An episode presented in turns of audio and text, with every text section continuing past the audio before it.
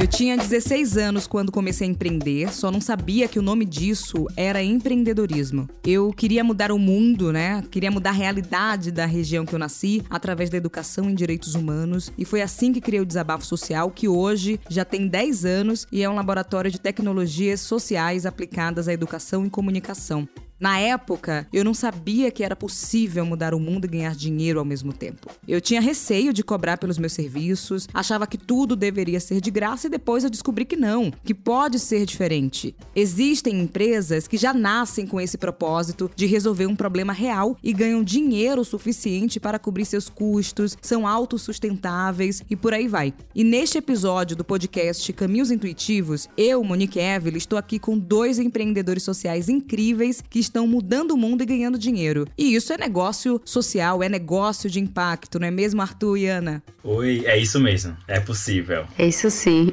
E como é que vocês estão fazendo isso? Tem muito tempo que vocês estão na estrada? Como é que surgiu o negócio de vocês? Aproveitem e se apresentem aqui. Pode começar, Ana. Ah, perfeito. Primeiro eu agradecer essa oportunidade. Muito obrigada pelo convite. E começando, tentando fazer uma historinha rápida da minha trajetória. É, eu sou Ana Luísa Bezerra, comecei sendo sou cientista, que era meu sonho de criança, e aos 15 anos eu resolvi botá-lo em prática para uma oportunidade de participar de uma premiação que o tema era água, e por eu ser aqui de Salvador e saber da realidade que era muito frequente no Nordeste da seca, eu comecei a pensar algo que eu pudesse fazer também com a minha limitação de não ter acesso a laboratório. E aí surgiu que hoje é o Aqualuz, uma tecnologia de tratamento de água usando apenas a luz do sol. Dois anos depois eu fundei uma startup com a frustração de não conseguir levar essa tecnologia no mercado por conta própria. E essa startup é justamente a STW, a Sustainable Development and Water for All, que hoje já tem algumas premiações internacionais e vou conversar mais um pouquinho sobre ela nesse podcast. Ai, massa. E você, Arthur, mudar o mundo, ganhar dinheiro, negócios sociais, é sua praia, é isso? Isso, se tornou minha praia, né? Eu sou Arthur Lima, eu sou originalmente dentista e caí nesse mundo de mudar, né? Transformar o meio que eu vivo. Eu sou sócio fundador da Afro Saúde, que é uma startup que conecta pacientes a profissionais negros da saúde. Quando eu tive a ideia, a ideia surgiu de uma dor, uma dor minha, que eu descobri que era uma dor de muita gente da minha comunidade. Eu percebi que era era a possibilidade de mudar o mundo. E quando eu percebi isso, eu já estava mudando, eu nem sabia, nem foi intencional, inclusive. E quando é que a gente descobre que é possível tanto mudar o mundo e ganhar dinheiro? Qual foi assim o momento que você entendeu que essa sua ideia, Arthur, poderia se transformar em um negócio, em um negócio rentável, ao mesmo tempo que está transformando realidades? Teve esse momento mágico? Conta pra gente. Teve esse momento. Eu tive a ideia da Afro Saúde, eu ainda tenho esse rabisco de papel, inclusive que foi na aula. É um garrancho. A gente estava discutindo sobre desigualdade no mercado de trabalho por raça. É coisa de universo. E por coincidência, uma colega dentista me pediu indicação de dentista negro. E eu perguntei por quê. Aí ela disse: Eu tenho uma paciente que precisa fazer canal. E ela foi discriminada na consulta. E agora ela só quer um dentista negro. E eu lembro que eu não achei. E escrevi isso no papel. E se tiver uma, uma plataforma onde as pessoas achassem dentistas negros? Escrevi e levei para Igor, que é meu sócio, é meu companheiro. E enfim, isso se desdobrou. Ele tem uma cabeça mais empreendedora já tinha, né? Ele já tinha conhecimento, ele fez. A gente consegue transformar isso em um negócio e consegue resolver uma dor que é uma dor coletiva, que é a dificuldade que principalmente as pessoas negras têm de encontrar uma, alguém que entenda sobre as suas especificidades de saúde. E aí a gente descobriu que isso era um universo. Falar sobre saúde, é, resolver a dor, dor física, dor psicológica das pessoas e como isso pode ser rentável, pode ser escalável. E aí eu fui buscar como isso poderia poderia, como a Afro Saúde poderia se desdobrar em uma startup. E sabe o que é engraçado? Eu tô aqui pensando, porque no início da jornada de vocês, eu fui uma pessoa que deveria estar numa banca de avaliação da sua ideia, só que eu passei mal na época, eu lembro disso, tive que negar. Falei, gente, tô passando mal, não vou conseguir participar. E era naquele dia. Só que eu não sabia que era vocês, entendeu? Não que era você, que era o Igor e toda a ideia da Afro Saúde. E agora vocês estão aqui no meu podcast, entendeu? Eu acho que o universo também conspira para chegar no momento momento certo, tá bom? Já peço desculpas aqui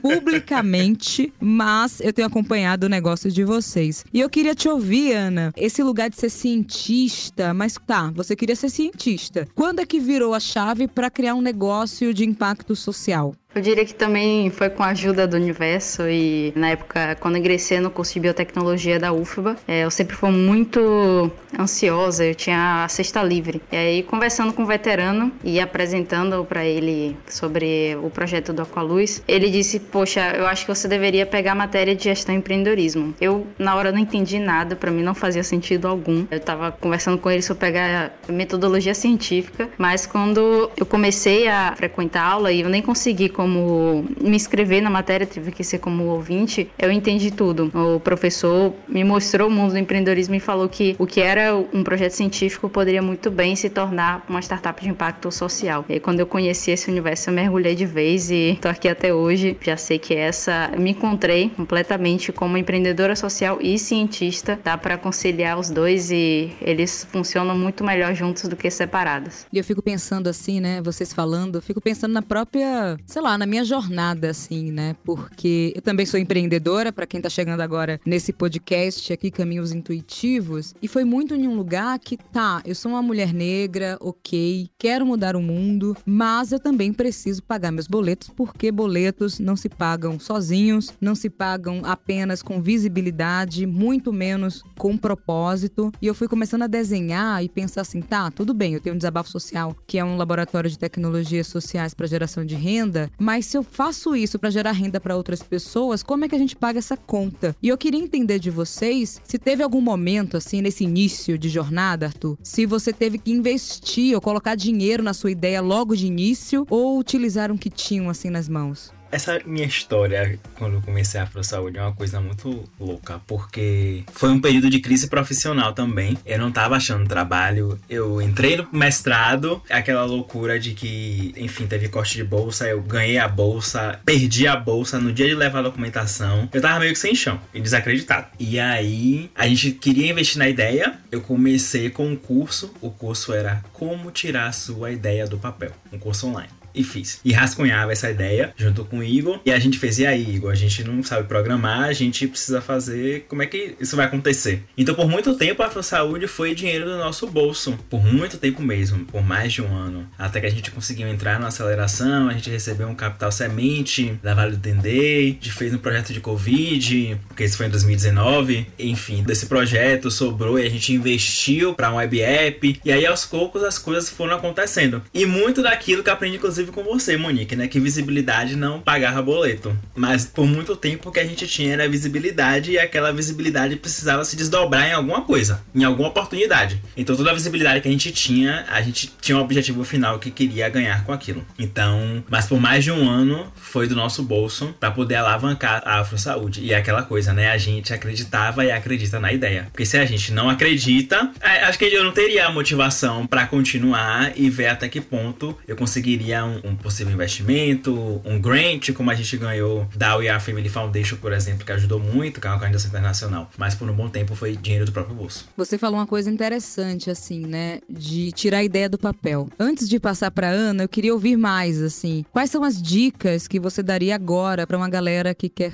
começar um negócio de impacto social, um negócio social e não sabe por onde começar? Como é que vai tirar essa ideia do papel? Ou melhor, como consegue transformar apenas um sentimento em ideia e depois transformar a ideia em negócio. Como é que faz isso, Arthur? Dá umas dicas aí para quem tá ouvindo. Eu também vou dar algumas dicas aqui e aí eu sigo essa conversa com vocês. Tem a questão da dor, né? Principalmente quando a gente fala de problemas sociais, problemas que são compartilhados. A grande dor que a gente resolve com a Afro, as grandes dores, era de um lado, principalmente pessoas negras que não tiveram um bom atendimento e se sentiram discriminadas, como foi o exemplo da paciente da minha amiga que acabou ficando com trauma do dentista. E de Igor, que é meu sócio, que tem um problema de foliculite capilar, da inflamação da região da cabeça, e ele passou por diversos tratamentos e nunca achou um especialista em pele negra para resolver. Então, essa dor foi compartilhada. A gente criou um formulário online para entender se a minha dor, se a dor dessa paciente e a dor de Igor era dores de outras pessoas também. E a gente fez um formulário online e a gente colheu mais de 1.700 respostas de pessoas negras que queriam utilizar uma plataforma como a Afro Saúde justamente por porquê. E aí vieram os relatos em consultas ginecológicas, relatos na terapia, relatos em hospitais, relatos em clínicas. E do outro lado, a dor do profissional, da pessoa negra que atua na saúde. Eu, que tive dificuldade em encontrar emprego por um período que era escondido no mercado de trabalho. E aí a gente, de novo, foi ouvir as pessoas através de um formulário. Os relatos do porquê que as pessoas queriam utilizar a Afrosaúde. Porque querem, queriam mais pacientes, queriam ter visibilidade para se desdobrar em mais clientes, queriam atender mais as pessoas negras. Então, dores coletivas. E a gente utilizou um formulário online para entender a dor dessas pessoas. Então, desde o início, a gente sabe o gênero, sabe a faixa etária, onde essas pessoas estão, onde elas atuam, o que é que elas querem, o que é que elas buscam, o que é que elas sofreram. E a gente buscar ferramentas, principalmente nesse início da jornada empreendedora, quando a gente não sabe se a, a ideia vai dar certo, gastar o mínimo possível. E a gente utilizou um formulário online, Facebook, e aí o botão compartilhar atuou desenfreadamente, porque a gente queria validar a ideia aqui em Salvador. Só que aí muita gente do Brasil começou a preencher esse formulário e a gente criou um banco de dados com mais de 1.200 profissionais do Brasil e ouvimos mais de 1.700 pessoas do Brasil inteiro, pessoas negras, com essas diferentes dores na área da saúde. Quase de graça, né? Só não vou dizer que foi de graça porque tem energia, tem movimento, tem horas aí trabalhadas, né? A internet, o 3G que temos que colocar na conta, viu, minha gente? Não fica aí achando, ai, não, é tudo gratuito, você paga a internet como? Eu vou só compartilhar uma coisa porque você, enfim, trouxe isso e eu gosto muito de uma ferramenta chamada Effectuation, né? Que é também para tirar ideias do papel e nessa ferramenta são cinco pilares, né? Cinco princípios, digamos assim, que traz. E a primeira coisa foi o que você falou, assim: comece pelo que tem. Vocês começaram por aquilo que tem, formulário, entendeu? Rede social e é isso. Eu com a Inventivos, que é uma plataforma de formação de empreendedores, começamos exatamente com o que temos, né? No caso, quando eu falo começamos, foi eu e Lucas, né, que é meu sócio. Então assim, o que tínhamos? Uma bagagem com foco nos negócios que criamos, alguns nem deram certo e tá tudo bem, é sobre isso também. A jornada empreendedora, as pessoas acham que é o tempo todo apenas ganhando milhões. Isso aí é, é o topo da pirâmide, minha gente. Uma outra coisa importante desses princípios, só gaste aquilo que for possível. Quando você fala assim, Arthur, ah, a gente só gastou o que tinha, gaste pouco, então. Segundo princípio, só gaste aquilo que for possível. A única coisa que a gente gastou aqui na Inventivos, só para vocês saberem, galera, a gente gastou com o domínio para comprar lá o nome inventivos.co e a hospedagem para deixar a plataforma no ar. Ponto. Foi isso que a gente gastou, sacou? A terceira coisa é: surpresas vão acontecer, entendeu? Tantas surpresas boas, também vão aparecer surpresas ruins, e a gente precisa entender que nem tudo dá pra gente controlar. A gente queria, por exemplo, fazer uma plataforma para 100 pessoas e no final, depois de cinco dias, tínhamos 400 pessoas. Uma surpresa boa. Mas a parte ruim é porque a gente queria, a gente se preparou para 100 e vieram 400. O quarto princípio é encontre parceiros. Arthur, provavelmente você encontrou alguns parceiros no meio do caminho, né? Porque assim, não dá pra gente fazer tudo sozinho né? Às vezes a gente quer fazer porque, ai, não, não vou contar minha ideia e tudo mais, mas encontre pessoas que poderão te ajudar nessa jornada e, por fim, só é possível controlar aquilo que está em nossas mãos, entendeu? É tipo tá no avião, o piloto que vai controlar, a gente tá lá e confia. Então tem coisas como, sei lá, eu posso controlar funcionalidade da plataforma, eu posso controlar a forma que eu vou entregar a narrativa do meu negócio de impacto. Pronto, o resto, respirem. Então já trago aqui uma dica de uma ferramenta chamada Com esses cinco princípios. Comece pelo que tem, só gaste o que for possível. Surpresas boas e ruins vão aparecer, encontre parceiros e controle o que é possível. Dito isso, eu queria ouvir da Ana. Quando você entrou, Ana, nesse universo empreendedor, sustentabilidade e tudo mais, quais foram os principais desafios assim de início de jornada para fazer com que a galera, a sociedade, o mercado e outros empreendedores entendessem a importância do seu negócio social com foco em sustentabilidade e tudo mais? Foram diversas e algumas eu compartilho inclusive com vocês dois, Arthur e Monique. Eu diria que no início, logo quando eu fundei a STW, eu tinha 17 anos na época e estava ali sem saber direito o que era empreendedorismo, como é empreender, buscando muito conhecimento na área, então comecei a fazer vários cursos, participar de agitais, de aceleração, incubação e comecei a perceber o como que eu era vista naquele ambiente formado majoritariamente por homens mais velhos, que me viam como uma menina que estava brincando de empreender, que não levava a sério. Então, eu sempre tive essa frustração de ter que enfrentar esse preconceito de eu também estou fazendo uma coisa séria, relevante, preciso do apoio para poder crescer, preciso de oportunidade. Só que a maioria das pessoas dizia: "Não, você não tem nada". Se eu ia procurar também governo, empresas, era não, mas cadê? Você tem alguma coisa para mostrar? E como é que eu vou ter alguma coisa para mostrar se ninguém abrir as portas para mim, se ninguém dá as oportunidades? É, eu comecei na época até sozinha, mas o lado bom do empreendedorismo social é que as pessoas se engajam pela causa. Então eu consegui, desde mais ou menos uns seis meses de criação da startup, apoio de pessoas que entraram como voluntários, mentores, puderam também,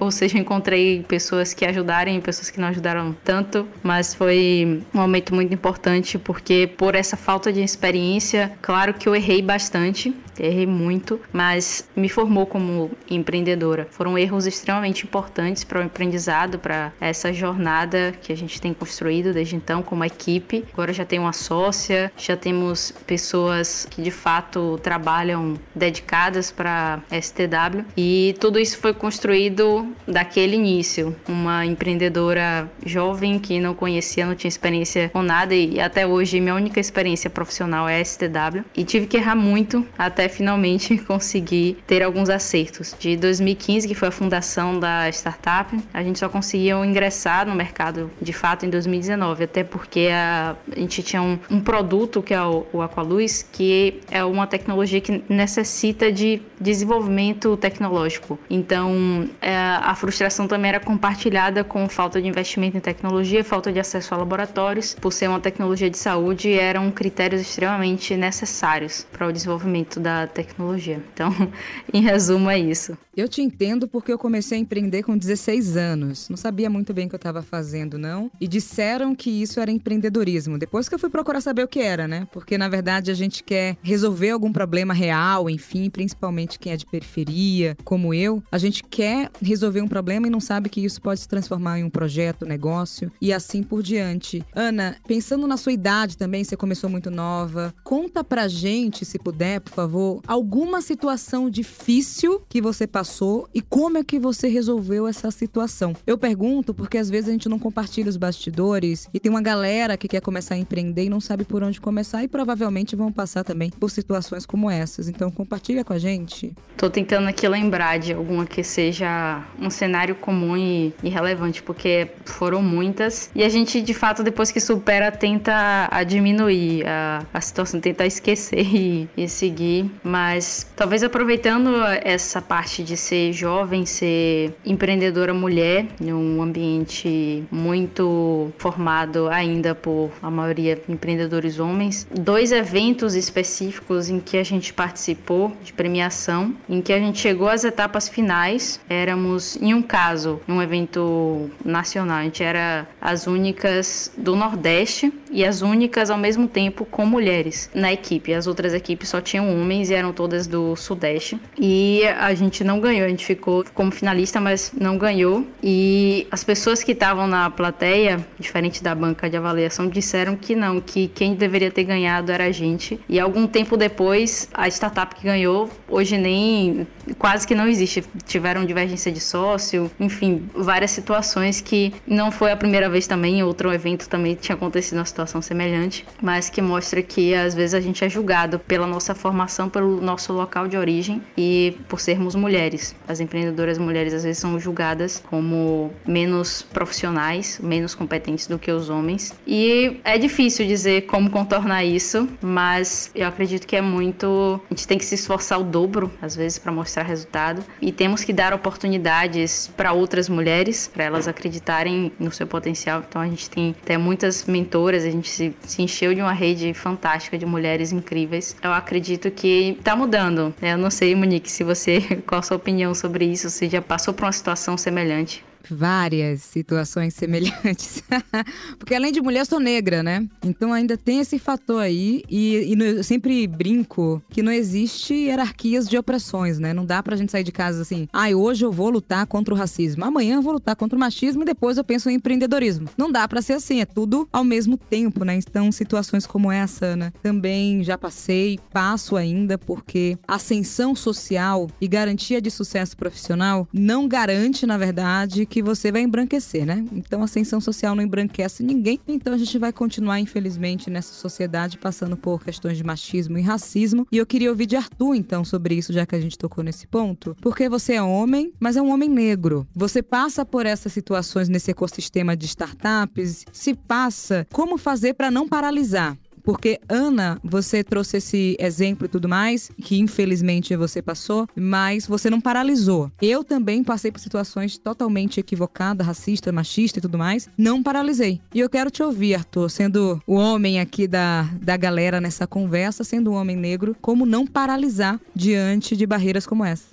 homem negro e gay, né? Pouca gente sabe, mas eu e Igor, que somos sócios, somos casados. Então, no primeiro pitch da Afro Saúde, inclusive, que você seria da banca, uma pessoa da banca olhou para mim e perguntou assim: Mas não segrega? Em um minuto eu tive que dar uma resposta muito bem bolada para aquela pessoa. E aí eu e Igor a gente percebeu que aquela pergunta viria por diversas vezes, como veio, justamente por conta do entendimento dessas questões raciais, né? E a gente precisava entender como a gente faria esse discurso, que precisa ser um discurso forte, mas também precisa ser um discurso bem claro para qual é a proposta da Afro Saúde. E a gente tá em uma área que é muito difícil nesse sentido da presença da pessoa negra no espaço. É saúde e é tecnologia. Os reports das health techs, por exemplo, se vocês olharem os mapeamentos, enfim, tudo que diz respeito a health tech, saúde inovação, é sempre um perfil que está à frente, né? É um homem branco, geralmente do sul-sudeste. E a afro saúde é diferente.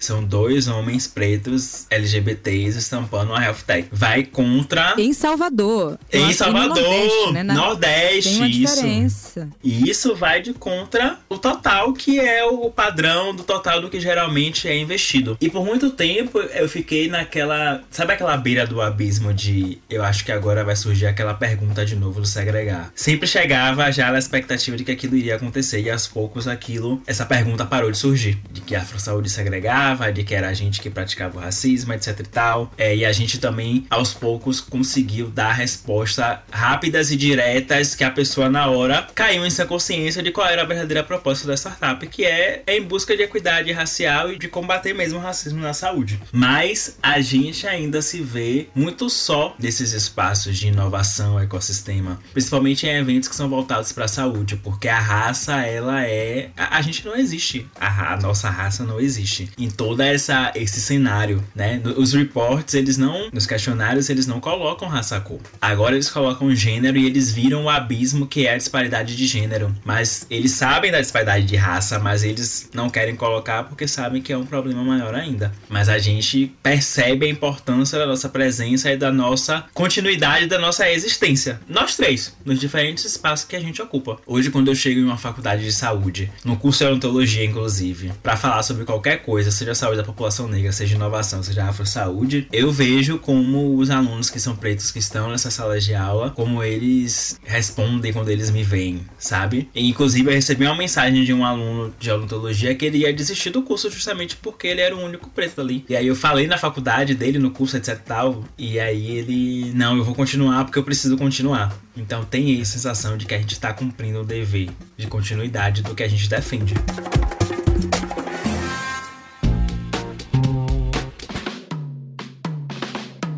E é bom ouvir isso de você, porque estamos nesse movimento, né? Eu brinco que existe um mundo, né, do capitalismo aí antes e depois de George Floyd, que foi assassinado por um policial branco nos Estados Unidos, porque parece que depois disso algumas marcas, empresas, sociedade começou a olhar e falou: "Nossa, existe racismo". E a gente sabe que no ecossistema de impacto, de startups, no mundo dos negócios, isso existe e é latente. São poucas as pessoas pretas enquanto CEOs, mulheres enquanto CEOs também líderes de empresa. Eu já entendi aqui nessa nossa conversa que vocês estão mudando o mundo. Eu quero saber como é que vocês ganham dinheiro. Vamos falar de modelos de negócio. Como é que você ganha dinheiro, Ana? Sua empresa? Qual o modelo de negócio? É, esse foi um dos grandes desafios e até um dos principais motivos para a gente demorar tanto de entrar no mercado de 2015 até 2019, que foi como rentabilizar, como criar essa sustentabilidade para a empresa existir e crescer. E em 2019 a gente encontrou um modelo, não é B2G, não é venda para governo, não é venda direta para as pessoas, é venda para empresas, o que no início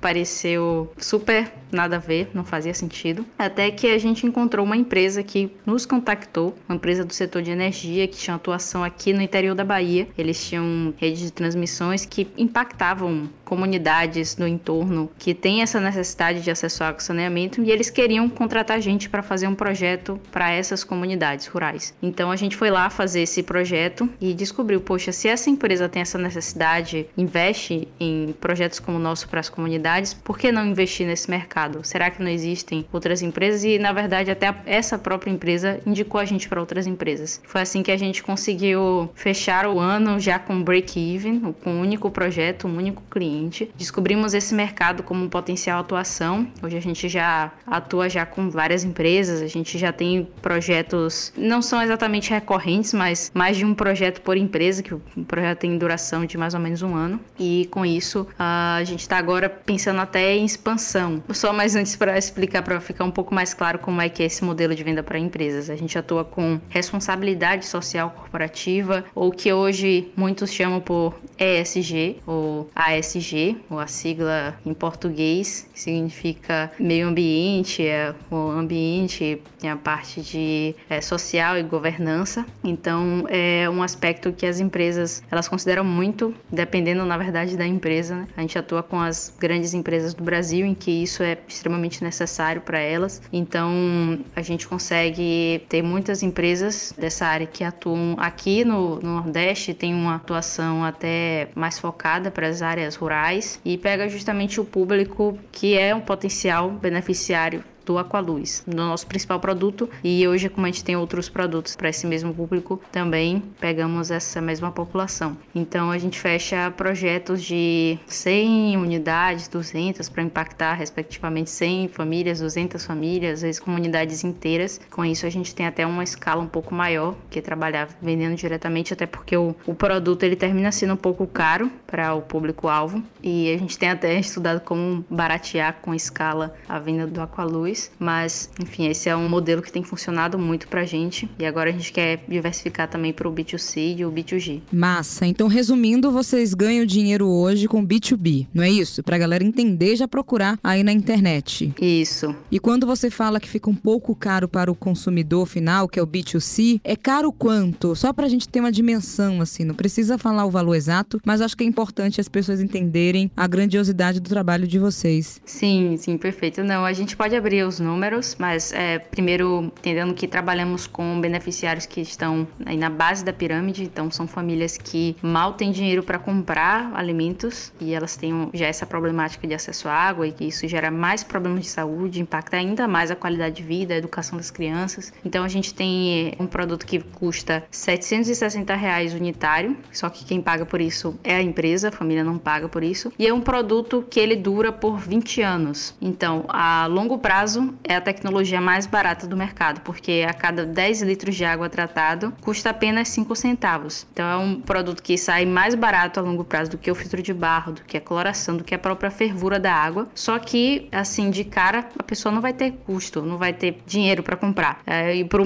nosso modelo B2C que a gente está estudando é até através de financiamento. Então a gente tem alguns bancos que têm linhas de crédito e algumas outras cooperativas que a gente pode trabalhar com isso, só que um valor do produto ainda mais barato barato. A gente tem estudado formas de produzir em escala que iriam causar um grande barateamento. Então, nossa ideia para o ano que vem colocar o produto no mercado por uns 450 reais e tentar ir diminuindo o preço até a gente conseguir um valor mais ou menos de 300 reais unitário, que fica muito mais competitivo e barato para as pessoas adquirirem diretamente com a gente. Maravilhoso! É isso que a Globoplay mostra, entendeu? Aqui no Caminhos Intuitivos. Mostra não, dá para a galera ouvir. Depois vocês dão uma olhada, tá bom, galera?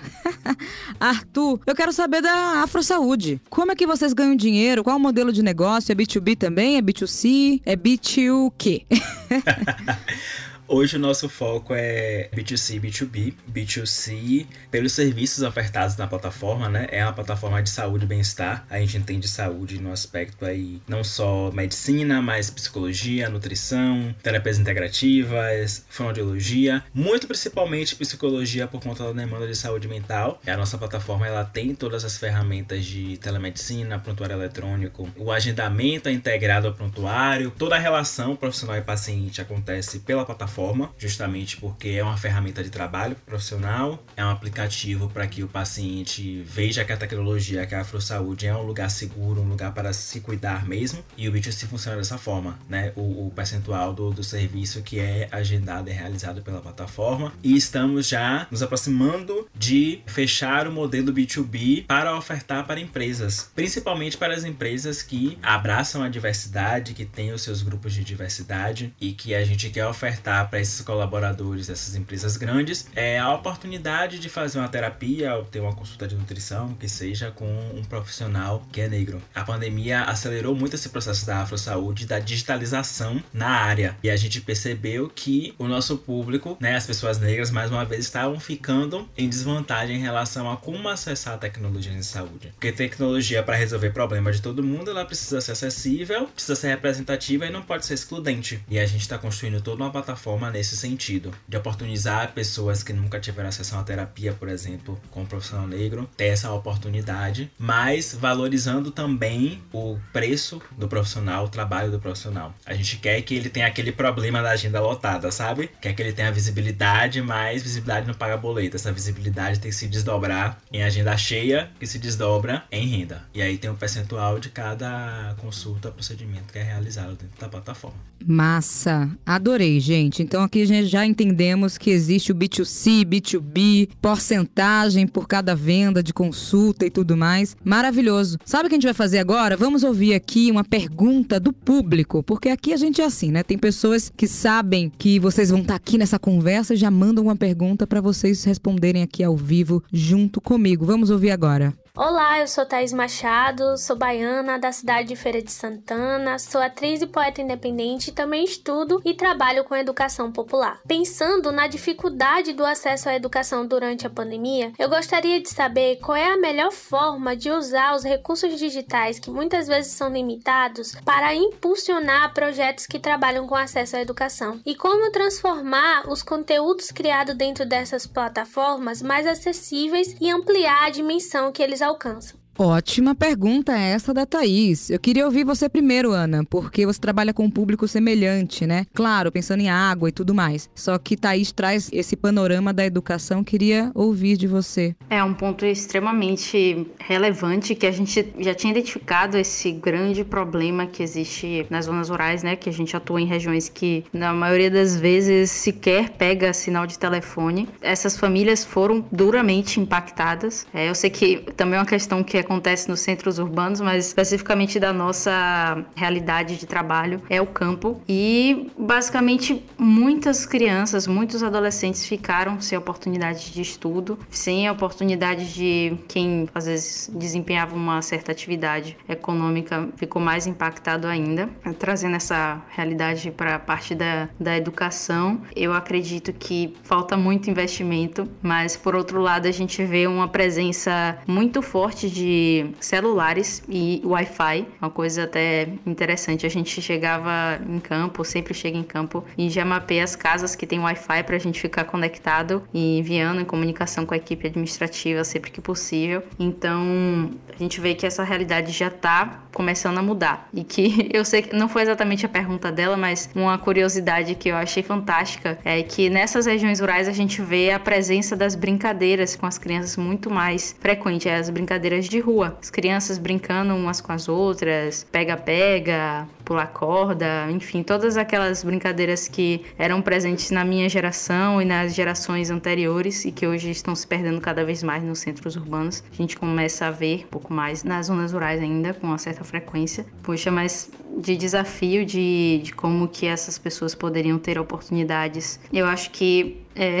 eu não sei se o, o, TikTok seria talvez uma, uma resposta. Eu acho que é uma, uma rede que está crescendo e. É para engajar, né? É, para engajar. É para engajamento. Eu, eu não sei. Essa é uma pergunta muito ampla, de várias formas de responder, mas ao mesmo tempo não sei escolher qual que seria melhor. Não, e educação é uma coisa que, assim, no geral, o brasileiro sabe que é importante, né? Fala, o que, é que você quer? Não, apostar na educação. O futuro é a educação, mas a gente não olha para isso com atenção. Eu acho tão engraçado e trágico trágico ao mesmo tempo. É, exatamente. E tentando responder também, antes de passar para Arthur, pensando que você trouxe, Ana, esse lugar mais afastado dos centros urbanos, sertão e tudo mais, trazendo um pouco para as periferias, que algumas, né, não todas, também tem ali a dificuldade com sinal, com 3G, mas é importante a gente ter em mente, você que está nos ouvindo, Thaís, geralmente uma galera que tem smartphone, smartphone simples, assim, um celular simples, que tem algum tipo de conexão ou ponto de Wi-Fi na praça da da quebrada, da periferia, ou 3G ali rapidão, é importante que você saiba que assim, a galera utiliza o WhatsApp, né? Porque os pacotes de dados, quando coloca 10 reais de crédito no celular, você não gasta a internet, não gasta 3G utilizando o WhatsApp, o Facebook, por exemplo. Então, talvez esse lugar de utilizar o WhatsApp Business, né, para fazer interação imediata com estudantes e tudo mais, possa ser um caminho que não gaste tanto o pacote 3G das pessoas que você gostaria de impactar. E você, Arthur, essa foi minha dica aqui para Thaís. Qual a sua? Minha dica é de fato conhecer o, o público, né, que a gente quer atingir. A gente tem uma experiência muito interessante na Afro Saúde no início da pandemia. A gente criou um projeto de enfrentamento ao coronavírus que foi o Telecorona. E aí, de novo, tecnologia em saúde precisa ser acessível. E o Telecorona era uma central telefônica, um 0800, multiprofissional em saúde. Tinha médico, enfermeiro, assistente social, farmacêutico que davam orientação, teleorientação pelo telefone telefone para as periferias aqui de Salvador. Justamente pensando nesse público de dificuldade de acesso à internet, até em pessoas que não tinham WhatsApp ou smartphone, inclusive pessoas da melhor idade também, porque a ligação aceitava de celular, poderia ser de um telefone fixo de um telefone simples. E a gente pensou também no nível de escolaridade dessas pessoas. Então ligava o 0800 e escolhia a opção. Opção 1 se você tá com febre ou dor de cabeça, opção 2 se você tinha dúvidas sobre como usar medicamentos. E a gente conseguiu de maio a agosto atender mais de 500 500 famílias aqui das periferias de Salvador, muito prezando pela acessibilidade do projeto e da ferramenta. Era tecnologia, era teleatendimento, era teleorientação, mas era acessível e causou um impacto muito grande. E o perfil de pessoas atendidas era o perfil das pessoas que eram infectadas, na sua grande maioria, pelo coronavírus. Pessoas das periferias, de empregos que não puderam ir para home office, motoristas, domésticas, caixas de supermercado, pessoas negras, né? O perfil mesmo, na maior parte da população acometida pelo vírus. Então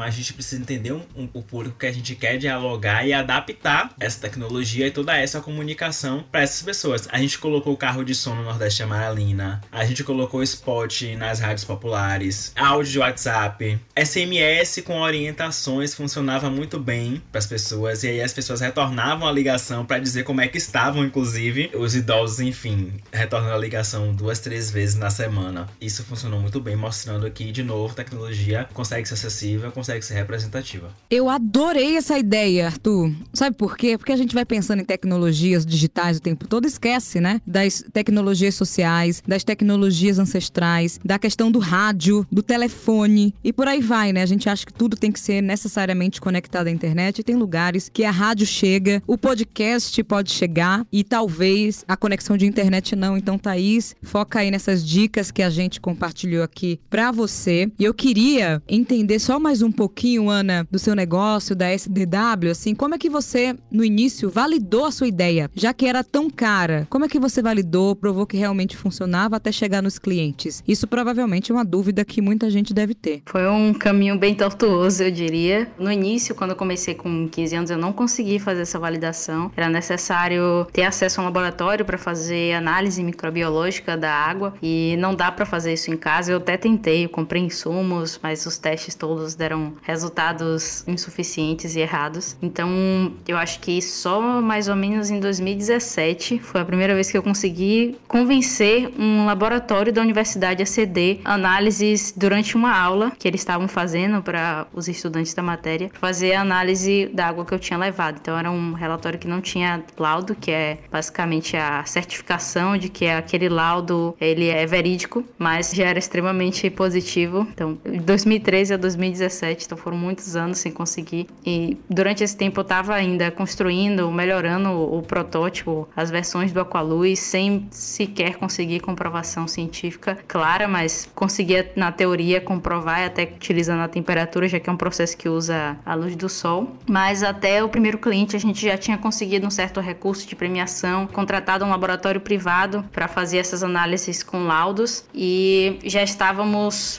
na versão número 10 do Aqualuz. Hoje a gente já está na versão número 11 e pro ano que vem a gente já vai ter a 12. Então foram muitos avanços tecnológicos feitos a, basicamente nesse modelo de startup, né, tentando fazer o mais barato possível, com todas as dificuldades, principalmente de validação técnica, mas deu certo. Hoje essa ainda é uma dificuldade que a gente enfrenta porque análise microbiológica é extremamente cara. Aqui no Brasil é extremamente limitada, a gente não consegue ter a quantidade de, por exemplo, microorganismos que a gente precisa testar e quer testar, mas enfim, em termos da legislação de água potável, a gente está bem mapeado, está correspondendo e por isso estamos meio que satisfeitos. Em paralelo, temos parcerias com vários pesquisadores, por exemplo, da UFBA, da UFC, da Unicamp, fazendo validações em também TCC, em tese de mestrado, tese de doutorado, o que corrobora mais ainda a relevância e qualidade dos nossos resultados.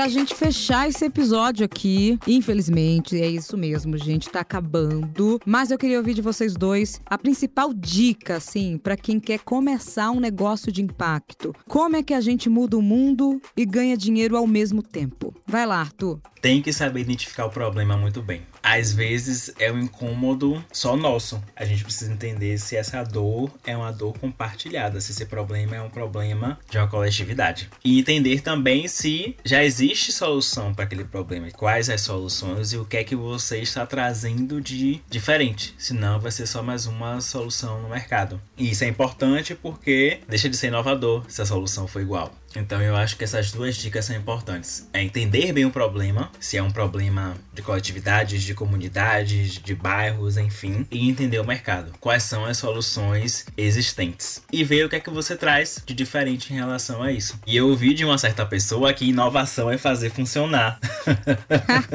Tudo bem, obrigada. Essa pessoa sou eu, gente. então, às vezes não precisa ser uma tecnologia, uma invenção nova, algo que que ninguém nunca fez. Às vezes é só uma adequação, uma pequena mudança do que já existe, que você é capaz de mudar a vida de várias pessoas. Então precisa entender um pouquinho aí esse cenário. Maravilha! E você, Ana, como é que a gente muda o mundo e ganha dinheiro ao mesmo tempo? Eu concordo absurdamente com tudo que o Arthur trouxe, porque eu vejo que tem muitas pessoas que até entendem que é necessário ter um problema, mas essa pessoa identifica tantos problemas que ela fica sem saber por onde seguir. E claro que a estratégia pode ser, sei lá, fazer uma validação, ver qual que melhor se encaixa em termos de o quanto aquela pessoa é apaixonada por aquele problema, o tamanho de mercado, enfim, existem várias variáveis interessantes a serem consideradas. Mas eu diria também para as pessoas que querem começar, ficar atentas a eventos como incubações, acelerações, principalmente hackathons, porque são ambientes extremamente eficazes para gerarem negócios. Já vi muita empresa legal e inovadora e com potencial imenso de crescimento nascendo de hackathons. Então, se você não sabe por onde começar, pesquisa um hackathon, nem que seja para você adquirir a experiência de ter um negócio, aprender essa experiência, aprender com essas metodologias e depois botar em prática para um negócio que você acha que tem mais a sua cara. Mas o bom do Brasil, o bom e ruim ao mesmo tempo, é que o que não falta são problemas. Então, existem várias oportunidades só esperando um empreendedor motivado, resiliente, encontrar e decidir resolver. Maravilha, minha gente. Essa conversa foi incrível. Eu estou aqui na missão desde os meus 16, tentando aí continuar em movimento, mudando o mundo e ganhando dinheiro ao mesmo tempo, porque eu preciso continuar pagando as pessoas que trabalham comigo, não é mesmo? Então, assim, muito obrigada por essa conversa. Esse foi mais um episódio do Caminhos Intuitivos. Espero vocês no próximo. Valeu, gente! Este podcast foi editado pela Maremoto.